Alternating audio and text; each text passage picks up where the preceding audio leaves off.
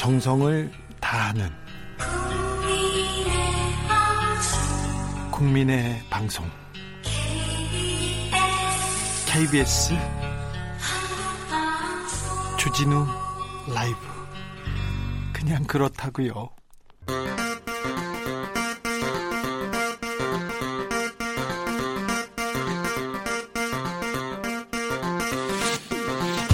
주진우 라이브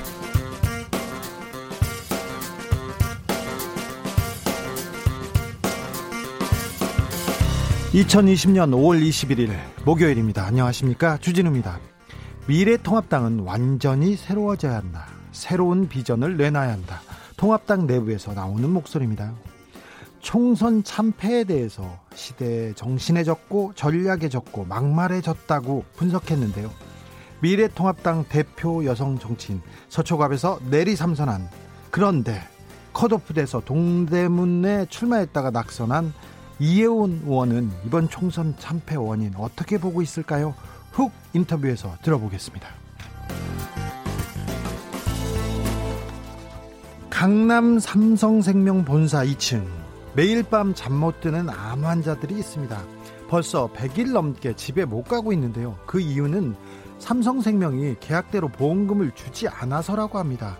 어떤 내막이 있는 걸까요? 기자들의 수다에서 알아보겠습니다. 코로나 시대에 국가란 무엇인가 다시 한번 생각해 보게 됩니다. 지난해 출간한 소설 천년의 질문에서 조정래 작가는 국민에게 국가란 무엇인가 질문을 던졌는데요. 2부 조정래 작가와 그 해답을 찾아보겠습니다. 나비처럼 날아 벌처럼 쏜다. 여기는 주진우 라이브입니다.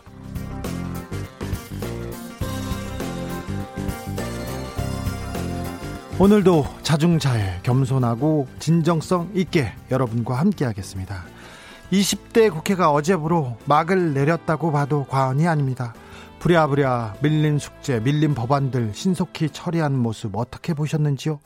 20대 국회를 보내면서 20대 국회에게, 국회의원에게 하고 싶은 말, 그리고 21대 국회의원들에게 하고 싶은 말, 한마디 보내주십시오. 샵 9730 짧은 문자는 50원 긴 문자는 100원입니다. 콩으로 보내시면 무료입니다. 사연 보내주시면 선물로 보답하겠습니다. 유튜브에서 주진우 라이브 검색해서 영상으로도 보십시오. 그럼 시작하겠습니다. 시끄러운 세상 더 시끄러운 정치 풀리지 않는 갈등 꼬이는 일상 답답하신가요? 저에게 오십시오. 주기자가 여러분의 답답한 속을 뚫어드립니다. KBS 1라디오 주진우 라이브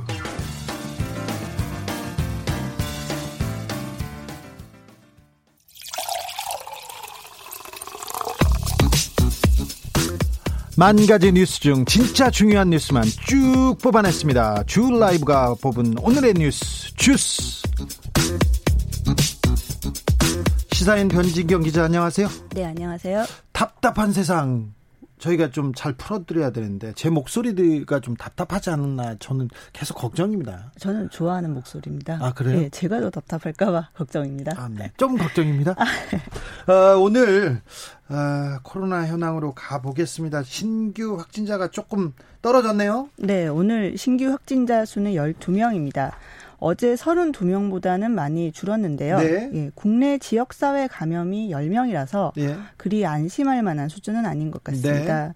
삼성 서울병원 간호사와 접촉한 지인 5명 중에 2명이 추가로 확진되었고요. 계속 늘고 있습니다. 삼성 네. 서울병원에서 그리고 각각 그 경기도 안양시와 성남시에 거주하는 분들이고요. 두명 예. 추가로 확진된 분들이요.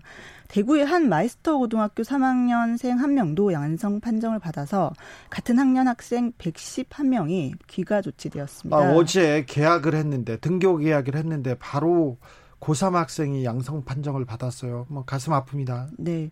또 경기도 부천시에 거주하는 30대 부부와 한 살 아기도 확진 판정을 받았는데요. 네. 지난 9일에 부천시의 한 뷔페에서 돌잔치를 열었다고 합니다.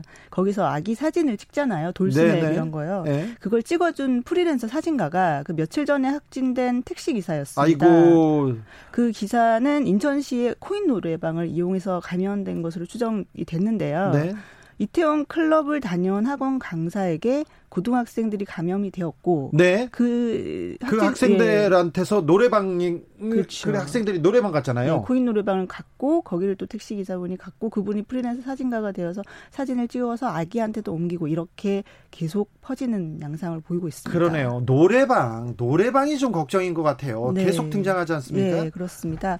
노래방은 그 앞서 말씀드린 삼성 서울병원 간호사 지인들의 모임에서도 등장을 합니다. 네. 친구 다섯 명이 서울 강남역 인근 에 모여서 주점과 노래방 등을 들렀습니다. 노래방 갔어요. 예, 노래방이 굉장히 그 방이잖아요. 예. 그 문을 닫고 밀폐된 환경에서 노래를 하고 또 마이크를 공유하지 않습니까? 네. 이런 행동들이 감염 확률을 높이는 것 같습니다. 바이러스가 제일 좋아하는 공간인 것 같아요. 그렇죠. 예. 네. 그래서 방역 당국이 기존의 유흥 시설 집합 금지 명령을 내렸었는데 그걸 노래방에도 확대해 나가고 있습니다. 노래방이 빠졌군요. 거기에. 그렇죠. 예. 그 코인 노래방을 통해서 확진자가 가장 많이 발생 한 인천시가 가장 먼저 나섰고요. 예. 오늘부터 2주간 인천시 노래 연습장 2,362개소에 대해서 만 19세 미만 미성년자 집합금지 조치를 내렸고요. 예. 또 코인 노래방 108개소에 대해서는 모든 시민을 대상으로 모이지 마라 이곳에 네. 예, 금지 명령을 내렸습니다. 네. 중앙 정부도 또 이런 조치를 계속 전국적으로 이제 확대할지 검토를 하고 있다고 합니다. 우리 민족이 노래를 좋아 노래 부르는 걸 좋아하잖아요. 좀 안타깝죠. 노래 네. 부르는 건 참 좋은데요. 예. 이게 좀 방법을 내야 될 것 같아요. 노래방 그렇습니다. 말고 다른 데서 노래를 좀 부를 수 있게 그렇다고 사람을 모아놓고 부를 수도 없고요. 예. 아, 이 부분에 대해서 이것도 뭐 줌이나 이런 네. 원격으로 온라인으로 하면 참 맛이 떨어지죠. 그런데 아, 그럴까요? 아니요, 그렇지 않을 수도 있어요. 공무원들은 이런 그 아이디어 내는 거엔 약간 한계가 있을 것 같으니 청취자분들이 아, 노래를 어떻게 부르면 좀 나을까 네. 이런 아이디어도 좀 어, 내주시면 저희가 공무원들한테 바로 좀 전달하겠습니다. 네, 그래서 전국 반짝반짝 빛나는 아이디어. 네, 음. 기다리겠습니다. 어제 고3이 처음으로 등교했잖아요. 네. 근데 어, 수업은 좀 잘 진행되고 있나요? 네, 어제 일부 고등학교에서 이제 확진자가 발생하거나 혹은 발생할 확률이 높아서 인천시나 경기도 안성시 학생들이 학교에 갔다가 집으로 중간에 돌아가기도 했었는데요. 그랬죠. 어, 오늘 인천시 고등학생들은 여- 여전히 등교를 못했고요. 안성시 고등학교 학생들은 오늘부터 갔습니다. 네. 그런데 어, 전국의 고3 학생들이 오늘 등교 이틀 만에 시험을 쳤습니다. 아 이틀 만에요? 예, 사실상 시험을 치려고 등교를 한 측면이 없지 않아 아 있는데요. 그렇군요. 예, 오늘 전국 연합 학력 평가, 그러니까 일종의 수능 모의 평가인데요. 이걸 치렀습니다. 예. 선생님들은 비닐 장갑을 끼고 시험지를 나눠 주고요. 예. 그 학생들은 모두 마스크를 끼고 국어, 수학, 영어, 한국사, 사회 혹은 타- 과학 탐구 다섯 개 영역 시험 문제를 풀었습니다. 네. 시험 문제는 원래 어렵잖아요. 네, 어렵죠. 어렵고 머리 머리, 아프죠. 네, 근데 마스크 끼고 푸느라 정말 머리가 많이 아팠을 것 같습니다. 근데 전국의 수험생들이 다 비슷한 상황이니까 아, 이게 핑계 대봤자 지금 소용없어요. 시험은 원래 머리 아픈 거고요. 아, 근데 시험지를 나눠줄 때 선생님들이 비닐 장갑을 끼는데, 이게 시험지 나눠줄 때 침을 발라야 되는 건데. 그 큰일 납니다. 요새 같은 시국에. 이번에는 좀 그러지 않아야 될 것 같네요. 그렇습니다. 근데 인천에서는 그 등교 못한 고3들이 그렇죠. 있지 않습니까? 예. 그분들은 어떻게 됐어요? 그 학생들은 할 수 없이 집에서 온라인으로 치렀다고 합니다. 교육청 홈페이지에서 시험지를 다운받고 스스로 시간을 재면서 푸는 수밖에 없었고요. 예? 따로 채점도 하지 않고 그러니까 자기 실력을 제대로 평가를 할 수가 없어서 좀 안타까워하는 학생들이 많았다고 합니다. 네, 안타깝지만 전국에 지금 고3 수험생들이 비슷한 상황입니다. 그러니까 아, 포, 포기하지 말고 그리고 또 조금 머리가 아프더라도 그리고 실망하지도 말고 좀 또박또박 걸어가 보자고요. 네. 조건이 똑같아요. 그러니까 힘을 내 주세요. 아, 걱정하던 부분입니다. 코로나 이후에 돈이 있는 사람들은 괜찮아요. 네. 좀그 접촉을 줄여도 일을 줄여도 괜찮은데 돈이 없는 사람들은 어쩔 수 없이 돈을 벌기 위해서 코로나 바이러스가 무섭지만 밖에 나가서 일을 해야 됩니다. 아, 그런데 돈을 못 버니까. 그래서 소득 격차가 계속 더 벌어질 것 같다. 그 걱정이었는데 통계로 그대로 반영되고 있습니다. 네, 그렇습니다. 오늘 통계청이 어, 올해 1분기 가계 동향 조사 결과를 발표했습니다. 근데 계층별 소득 격차가 지난해보다 더 벌어졌습니다. 아이고. 예. 1분위 그러니까 소득 하위 20% 계층은 월 평균 소득이 149만 8천 원. 지난해와 동일합니다. 네. 뭐 동일하면 괜찮은 거 아니냐 이럴 수 있는데 자세히 들여다보면 아닙니다. 그 정부에서 받는 연금이나 사회 수혜금 같은 공적 이전 소득이라고 하는 건데요. 네. 예, 우리 최근에 많이 받고 있는 수당이나 재난 지원금 같은 것들이 될 수 있겠죠. 이게 10.3% 늘어서 그나마 좀그 도움이 되긴 했는데요. 아, 도움이 되, 됐는데 예. 월 평균 근로소득은 지난해 같은 기간보다 3.3% 감소했습니다. 아, 네. 네. 월 평균 근로소득이 51만 3천 원밖에 안 되고요. 어, 이게 결국은 고용 한파, 임시직 해고 이런 현상들이 영향을 미친 걸로 보입니다. 월 평균 근로소득이 51만 3천 원이면 아, 생계를 이어가기 굉장히 어려운 수준인데요. 그렇죠. 어, 이렇게 조소득층은 근로소득이 줄었는데 고소득층 그러니까 5분위 를 보면요. 근로소득이 지난해 대비 2.6% 늘었습니다. 월 평균 1,059만 8천 원입니다. 예. 예, 그리고 공적 이전 소득도 좀 늘어서 전반적으로 걱정이 없는 상태입니다. 항상 네. 부자들은 걱정이 그렇죠. 없죠. 어려운 일이 닥쳐도 잘 사는 분들은 늘 걱정이 적을 수밖에 없는 네. 것 같습니다. 소득의 양극화 빨리 좀 줄여야 되는데 네. 어, 이 코로나 시대 더 조금 안타까운 통계가 나오고 있습니다. 네.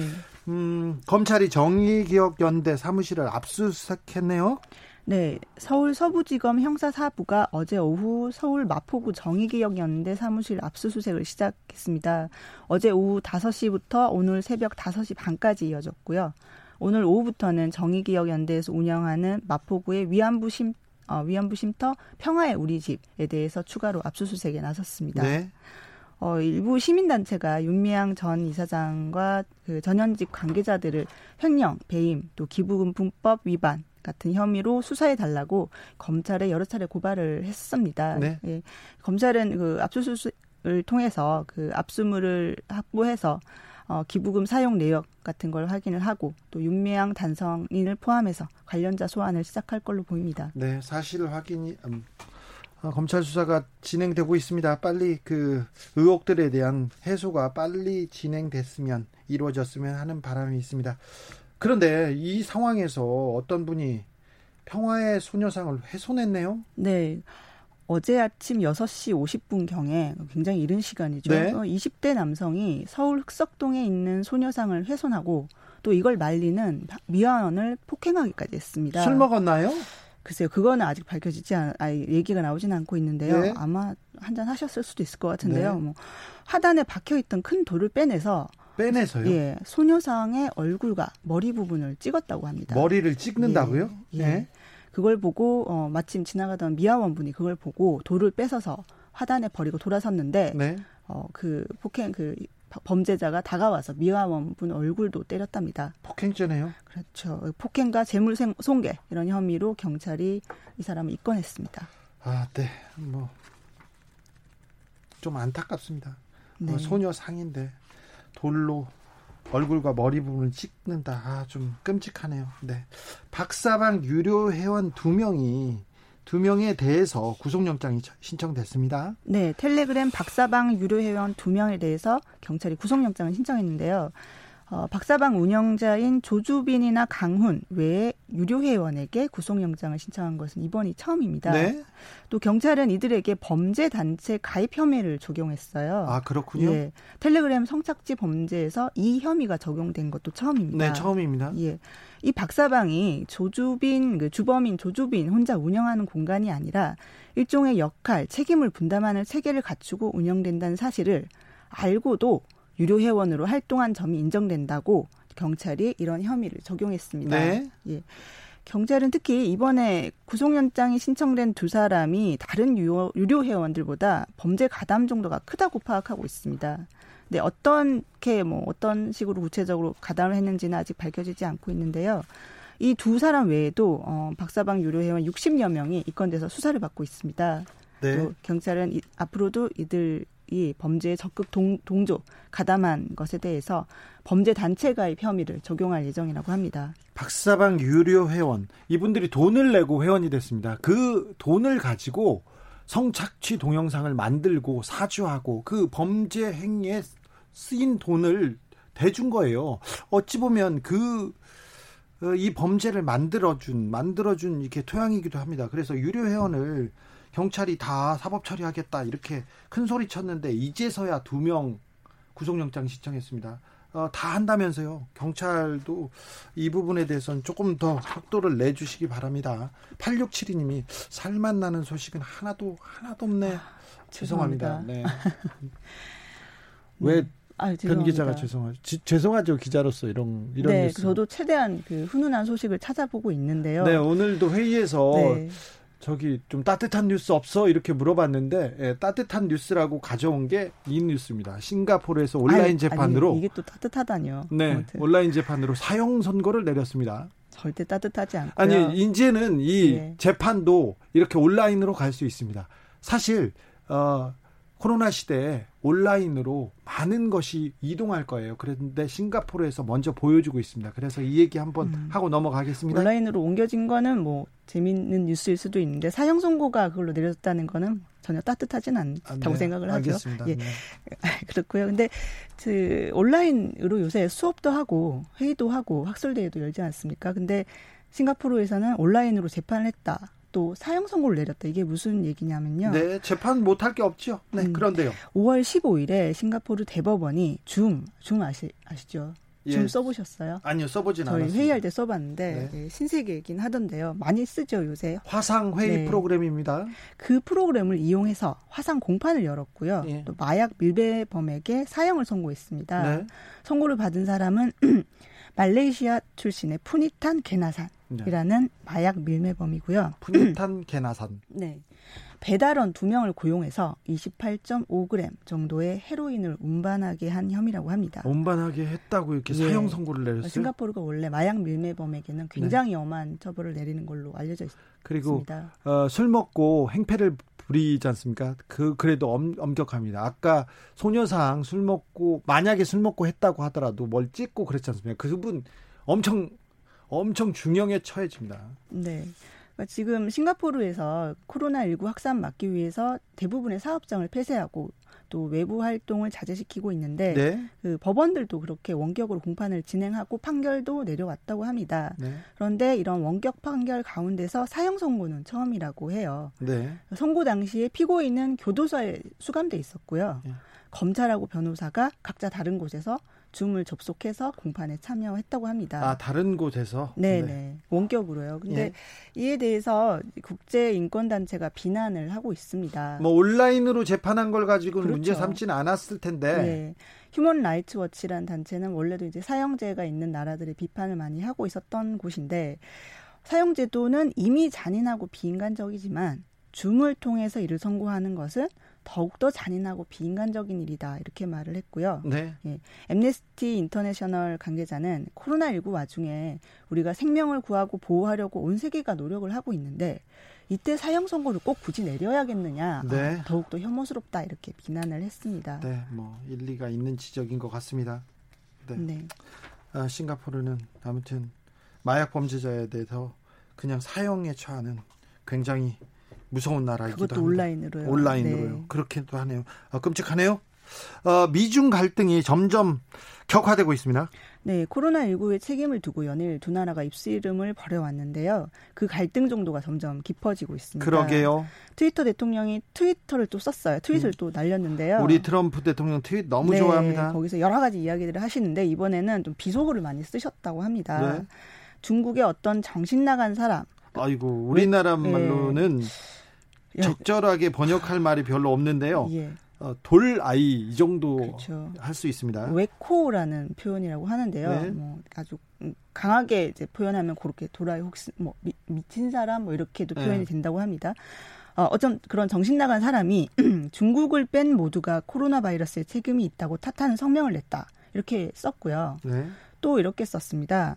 제발 누가 이 멍청이 도프라는 네. 단어인데 얼간이라고도 이제 해석이 된다고 합니다. 이 멍청이한테 중국의 무능 탓에 대, 세계적인 대규모 살상이 일어났다고 설명 좀 해줘라 이렇게 썼습니다. 어, 좀 전략적으로 일부러 이렇게 조금 마, 많이 나간 것 같아요. 어, 그것에 또뭐 환호를 하는 사람들도 있으니까요. 네, 네, 예. 이 발언은 이제 앞서 중국의 전국 인민정치협상회의 대변인이 기자회견에서 미국이 코로나19가 중국에서 왔다고 책임을 전가하려 한다 이렇게 말을 한 것에 대해서 발언한 것으로 해석이 되고 있습니다. 그렇죠. 코로나는 중국에서 왔다 이 얘기를 만들기 위해서 조금 효과적 효과적이라고 하면 안 되는데 조금 막말을 해서 어, 그 프레임을 좀 만든 것 같아요. 네. 폼페이오 국무장관도 비슷한 얘기를 했잖습니다. 네. 물론 막말은 아니었지만 오늘 기자회견을 열고 중국을 악랄한 독재 정권 또 자유진영의 적대적인 나라 이렇게 표현을 했고요. 또 중국이 제일 싫어하는 주제 대만, 홍콩 문제를 꺼냈습니다. 그렇게 중국을 자극했다고 합니다. 코로나 시대 또 미중 갈등까지 아, 세계 경제는 조금 또 암울해 보이고 조금 앞이 보이지 않는 것 같습니다. 여기까지 네. 하겠습니다. 다음엔 다음엔 좋은 뉴스 들고 오겠습니다. 네, 네, 저희들도 좀 찾으려고 노력하는데요. 죄송하게 생각합니다. 여기까지 하겠습니다. 주스 시사인의 변진경 기자 함께했습니다. 감사합니다. 네, 감사합니다. 오 6540님 골전도 마이크 사용합시다. 자기들 자기한테만 들려요. 이 마이크는 자기한테만 들려요. 아, 이거 그 노래 부르는 사람들한테는 또 이게 노래를 누구한테 들려주는 맛이 있잖아요. 김수영님, 산에 올라가서 부르라 하세요. 이거는 조금, 네. 이건 조금 현실적인 방안인 것 같아요. 김정우님, 주진우 진행자님, 노래는 가슴으로 부르는, 부르는 것입니다. 당분간 노래방 자제하고 정 노래 부르고 싶으면 집에서 누워서 눈 감은 데 가슴으로 부릅시다. 김정우님, 이건 좋은 방법은 아닌 것 같아요. 네, 저는 노래 부르는 거 잘 몰라도 이건 아닌 것 같아요. 20대 국회에 남기고 싶은 말, 21대 국회에 바라는 점, 어, 제가 문자 보내달라고 했는데, 빠샤빠샤님, 20대 국회나 21대나 기대 안 하고 실망 안 하렵니다. 그러면 안 돼요. 그러면 안 돼요. 국민들이 지켜보면요. 국회의원들이 열심히 일합니다. 국민들이 너 잘못했다고 지적하지 않습니까? 국민, 국회의원들 따끔따끔 합니다. 허재영님, 20대 국회 가라, 가라. 아주 가라, 잘 가라. 안 네, 20대 국회가 조금 끔찍했나 봐요. 3937님, 부끄러운 일을 하고도 부끄러움을 모르면 국회의원이 아니다. 그런 분들도 많습니다. 그런데 국민들이 부릅 뜨고 눈 뜨고 있으면 그분들 아, 부끄러운 짓 안 합니다. 이예숙님 숙제 밀렸다 몰아서 하는 초딩 같았어요. 답답하네요. 아 어제요. 저도 그, 그 생각했어요. 방학 숙제 하는구나 이런 생각했습니다. 정말 통과된 법안 보면 그렇게 뭐 문제가 있거나 뭐 그렇게 막아설 만한 법안도 없어요. 그런데 그걸 가지고 그렇게 일을 안 하시나요? 김경숙님, 21대 국회 제발 20대 국회 본받지 말고 일 좀 열심히 합시다. 열심히. 자, 21대 국회 열리자마자 국민들이 자꾸 응원하고 채찍 그 뭐 비판하고 그러면 좀 바뀝니다. 2919님, 우리 모두 특히 국회의원들에게 말하고 싶습니다. 점과 마지막이 같은 초일심, 최우심으로 산다면 변함이 없겠지요. 네. 아, 제발 바랍니다. 조일심, 최우심. 좀 명심하고 의정활동 해주세요. 우리 국회의원님들. 주진우 라이브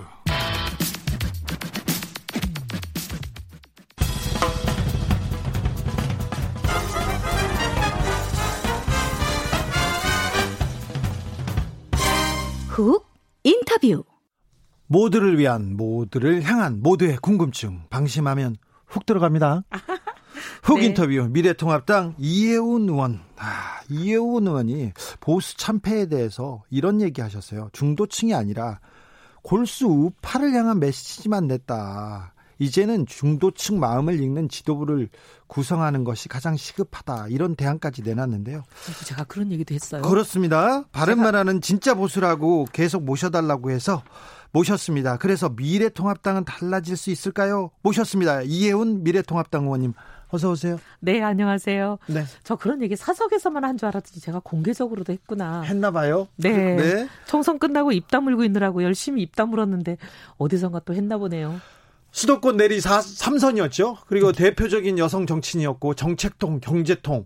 그래서 뭐 미래통합당을 대표하는 정치인이었는데 아, 떨어졌습니다. 컷오프도 되고 아프죠. 네, 그 컷오프라는 게 이제 굉장히 좀 기가 막힌 거죠. 네. 컷오프는 그 전에 되셨잖아요.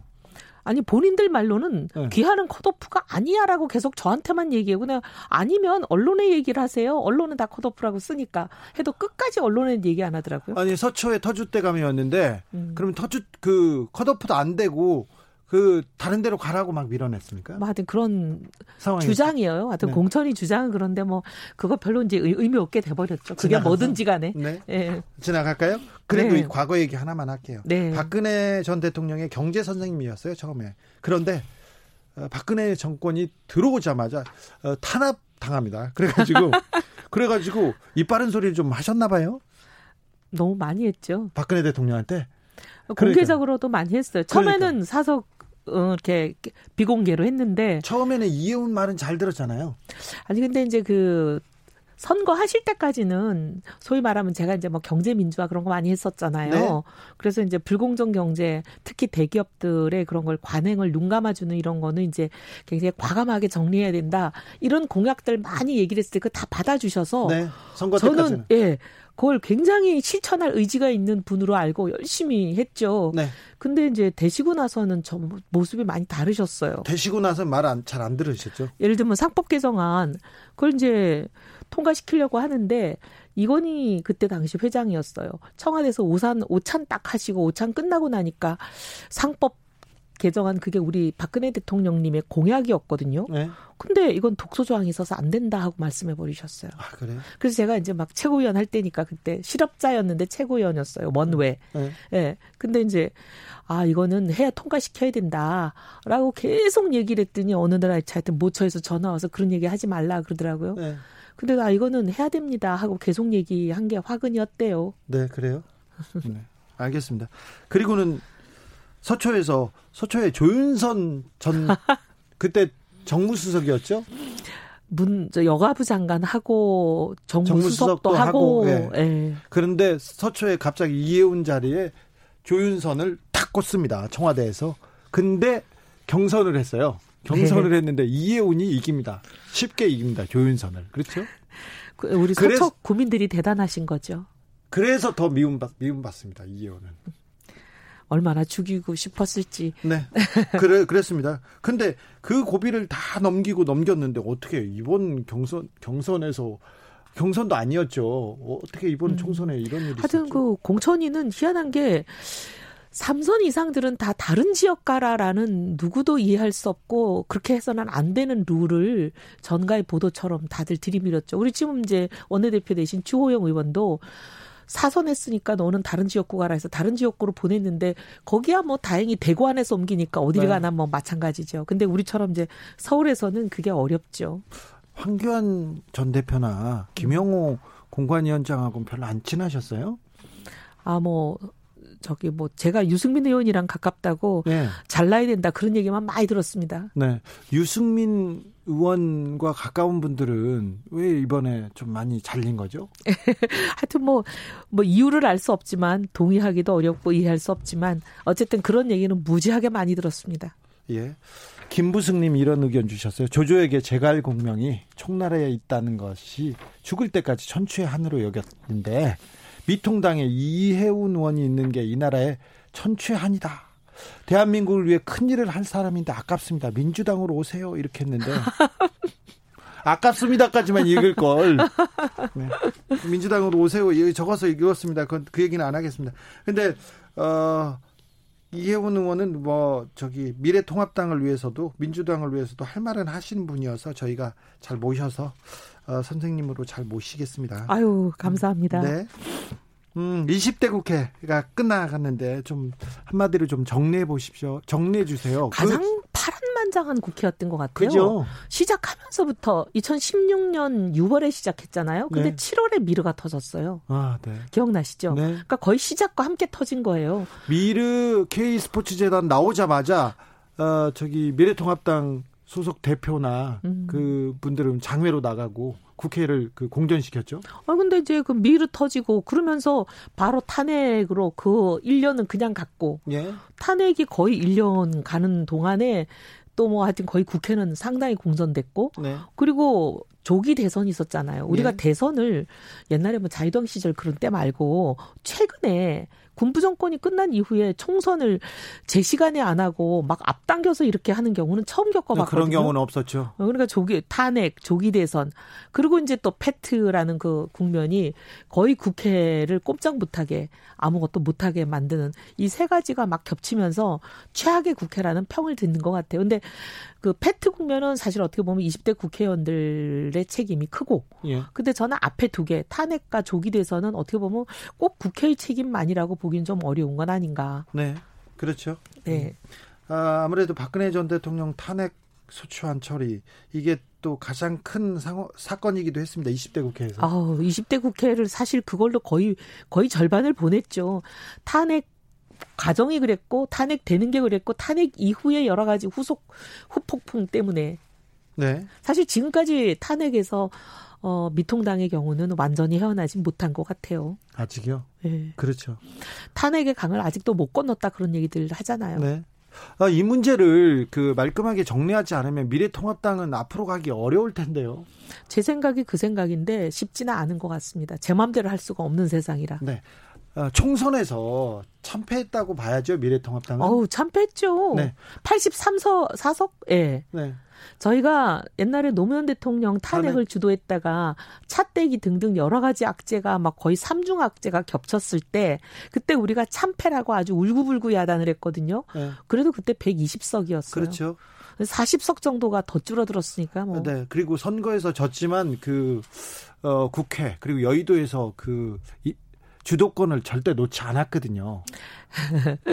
그때 그러고도 어떻게 보면 법사위를 가져온다거나 네. 사실은 이제 법사위는 여당이 갖고 있는 걸로 전통적으로 내려오던 건데 네. 투쟁력이 그때 좋았죠. 그래서 가져왔잖아요. 어, 그래서 법사위도 가져오고, 그 다음에 그 첫 해부터 4대 학법 저지, 네. 박근혜 대통령이 주도했던 그런 그, 어떻게 보면은, 주도했죠. 정부로서는 굉장히 곤혹스러운 국면들을 많이 만들어내고 이끌어갔죠. 예.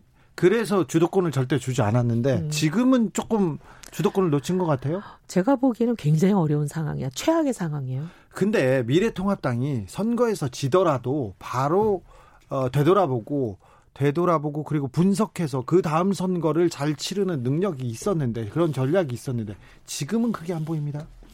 그럴 만한 사람들을 다 쳤죠, 이번에. 그래요. 예, 이번에 그럴 만한 사람들은 다 쳤기 때문에 돌아오기가, 돌아오지 못했죠.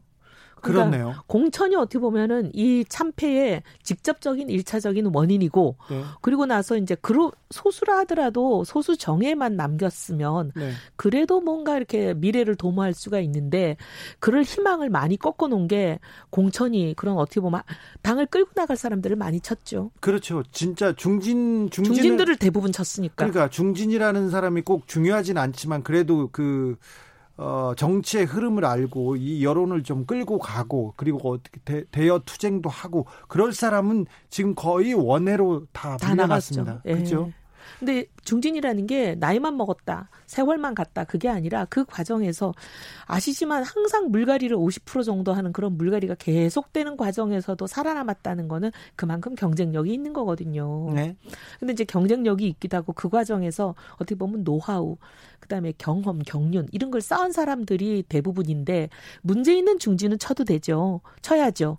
근데 잘 성장해온 중진을 치는 거는 이제 당의 미래를 어렵, 어둡게 하는 거죠. 네. 그리고 개파의 수장이고 또 대선 주자가 될 만한 사람들도 많이 좀 쳤죠. 네. 그렇죠. 칠라 그랬는데 그건 또 국민들이 살려주셨죠. 네. 종님이 탄핵의 강이 요단강도 아닌데 왜들 이렇게 못 건너는 걸까요? 걸까요? 그런 얘기하는 그렇죠?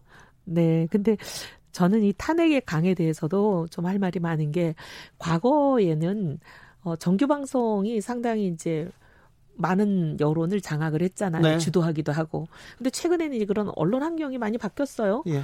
상당수 이제 강성 지지자들을 보면 특정 진영에 예. 정규 방송 안 본다. 예. 정규 방송 안 보는 거를 굉장히 명예롭게 생각하고 정규 방송 보는 사람을 너 빨갱이지 이제 이렇게 하는 경향이 있어요. 네. 그러면서 이제 개인 방송들을 주로 보시는데 개인 방송의 경우는 사실관계가 틀린 것들도 꽤 많아요. 많죠. 근데 그러다 보면 자기가 보고 싶은 거, 믿고 싶은 것만 이제 보시는 확정 평양이 계속 가속화돼 가지고 이게 점점 세상이 보고 있는 진실과 특정 지지자들이 보고 있는 진실이 너무 다른 거예요. 너무 다르잖아요. 너무 다르면서 그분들은 근데 계속 그 속에 빠져들어가지고 중도가 듣기에는 도무지 이해할 수 없는 중도가 듣기에는 왜 저럴까 하는 발언, 하는 행보가 막 나오는 거예요.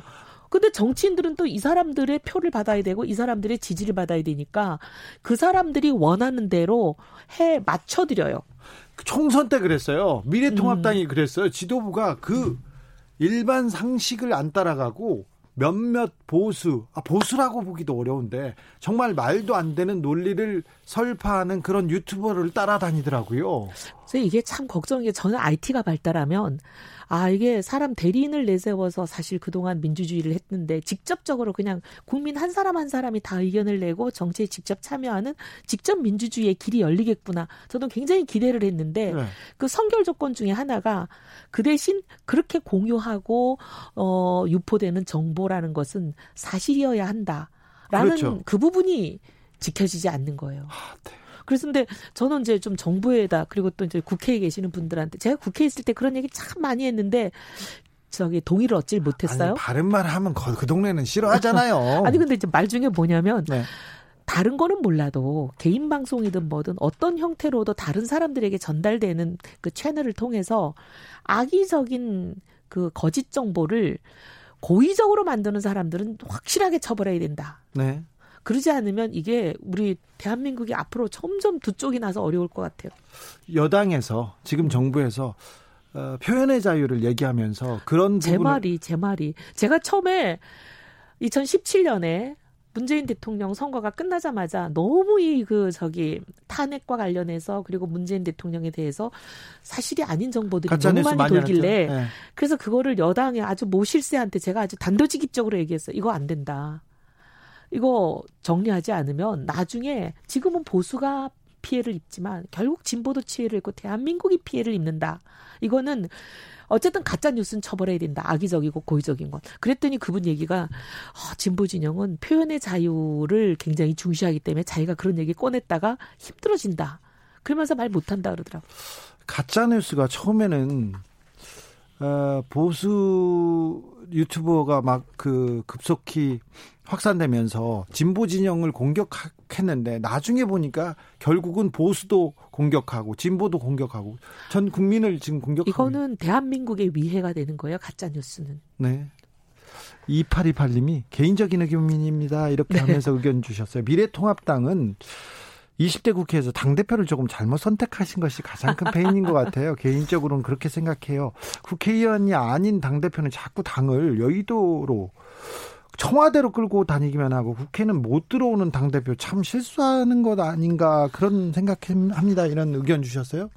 제가 하고 싶은 말이 너무 많은데 네. 오늘은 다 하기 어려울 것 같아요. 알겠습니다. 아, 네. 좀 네. 천천히 가시죠. 예. 어, 그런데 아까 말했던 그 미래통합당을 이렇게 끌고 가야 되는 끌고 가야 되는 분들은 다 사라지고 근데 다시 그분 말고 다른 분들이 이제 빼고 그 다시 돌아오려고 합니다. 근데 김종인 비대위원장, 황교안 음. 전 대표, 오세훈 전 서울시장 이런 분들은 뭐 돌아오겠다고 하는데 네 어떻게 생각하세요?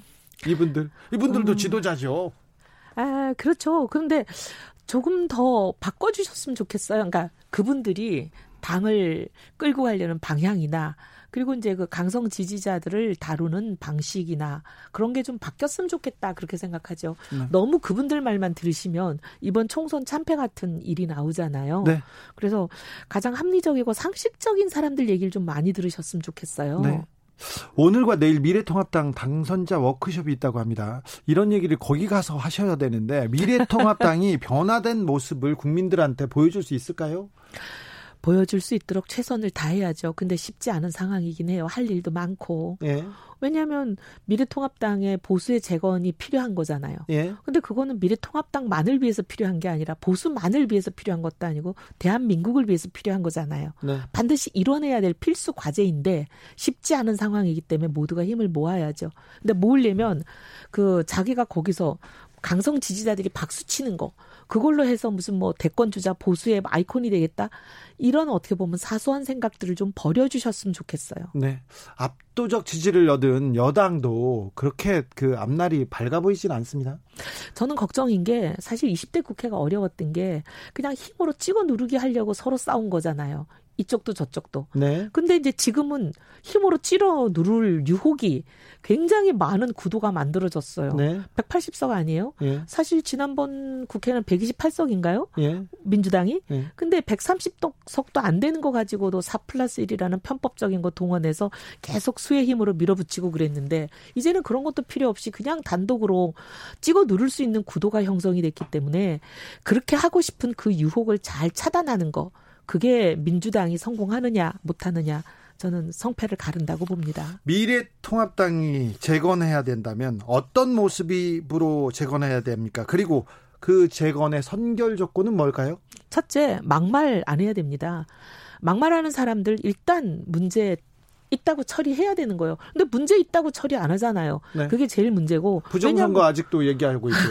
상식과 합리를 굉장히 중요하게 생각하는 중도들. 중도는 이쪽 정당에 그 포획돼 있는 사람도 아니고 저쪽 정당에 포획돼 있는 사람도 아니고 상식과 합리에 따라서 판단하는 사람들이잖아요. 네. 근데 그분들이 도무지 이해 못하는 그런 발언들은 없애야 되고 그 다음에 이제 보수라는 게 오염이 돼 있어가지고 그 말이 보수라는 단어가 오염이 돼 있어가지고 보수하면 색대나 쓰고 자기 탐욕스러운 사람인 것처럼 많은 그렇게 낙인이 찍혀 있잖아요. 지금 이 낙인을 벗지 않으면 안 되기 때문에 책임지는 보수, 품격 있는 보수, 그 다음에 공정하고 정의로운 보수, 따뜻한 보수, 이런 보수로 거듭나야죠. 네.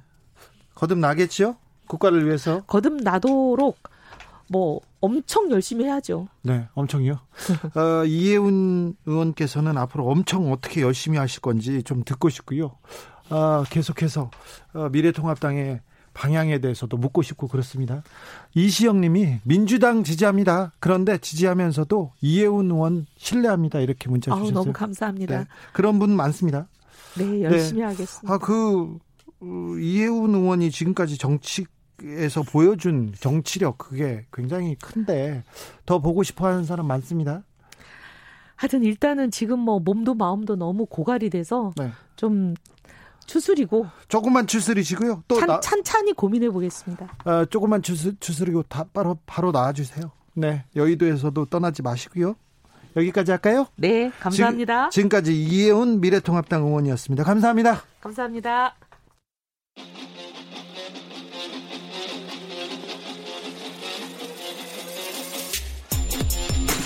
진짜가 나타났다. 악마 기자 주 기자가 전해주는 지옥에서 온 실사 주진우 라이브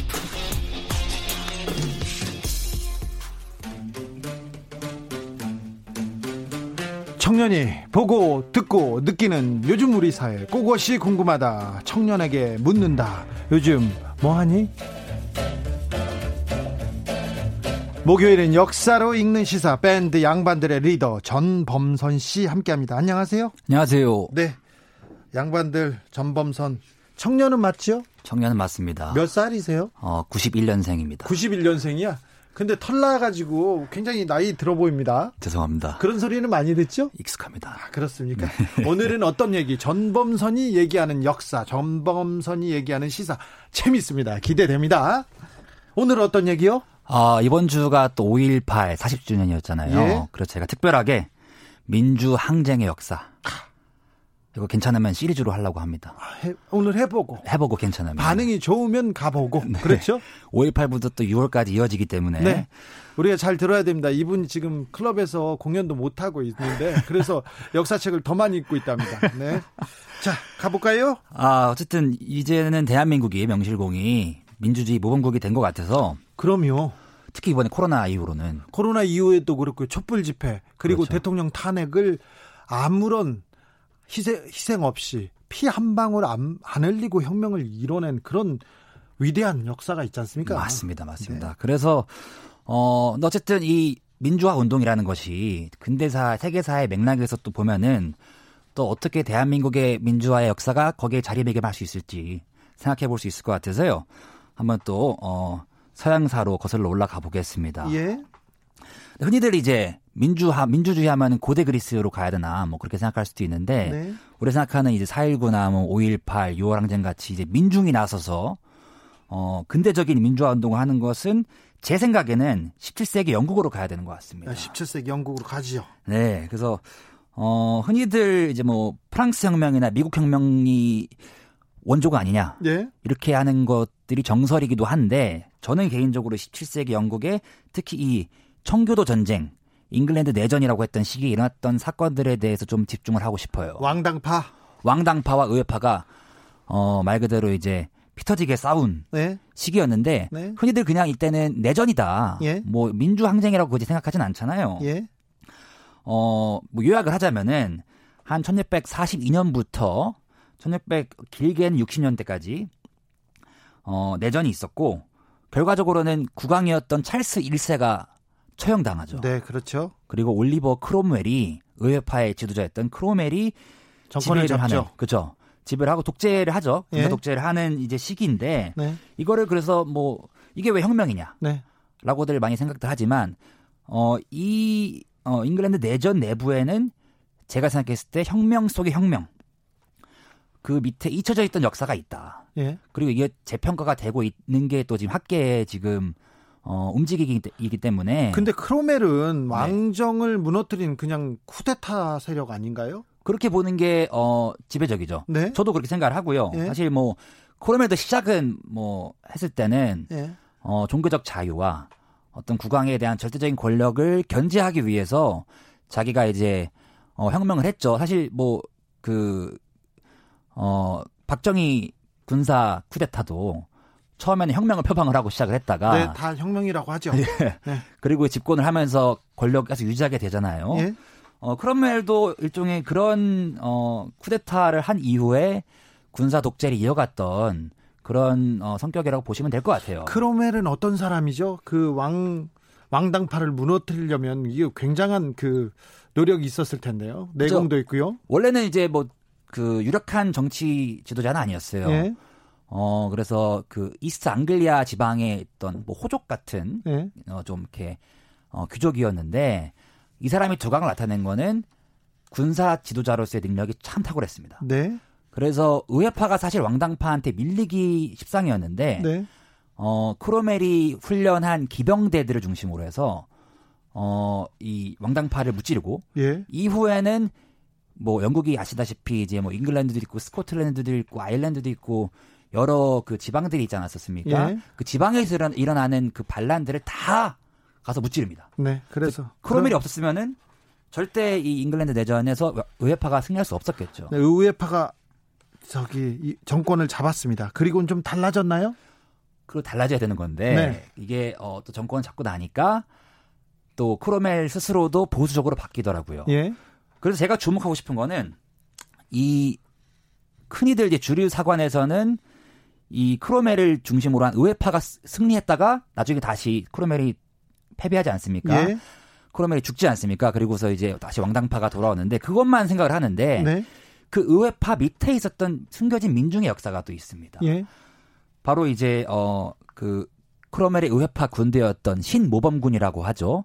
그 신모범군 내부에 있었던 민주화 운동, 예. 민중 항쟁 이라고 할 수 있는데 그 어떤 대표적인? 분파가 바로 레벨러들이라는 분파가 있습니다. 네. 잘안 알려져 있는데 네. 레벨러들은 한국말로 번역하면은 수평파, 예. 평평파라고 보면 돼요. 네. 이게 레벨한다는 게 이제 네. 그 농부들 사이에서 땅을 평평하게 하는 사람들을 약간 어 비꼬는 그런 말이었는데 네.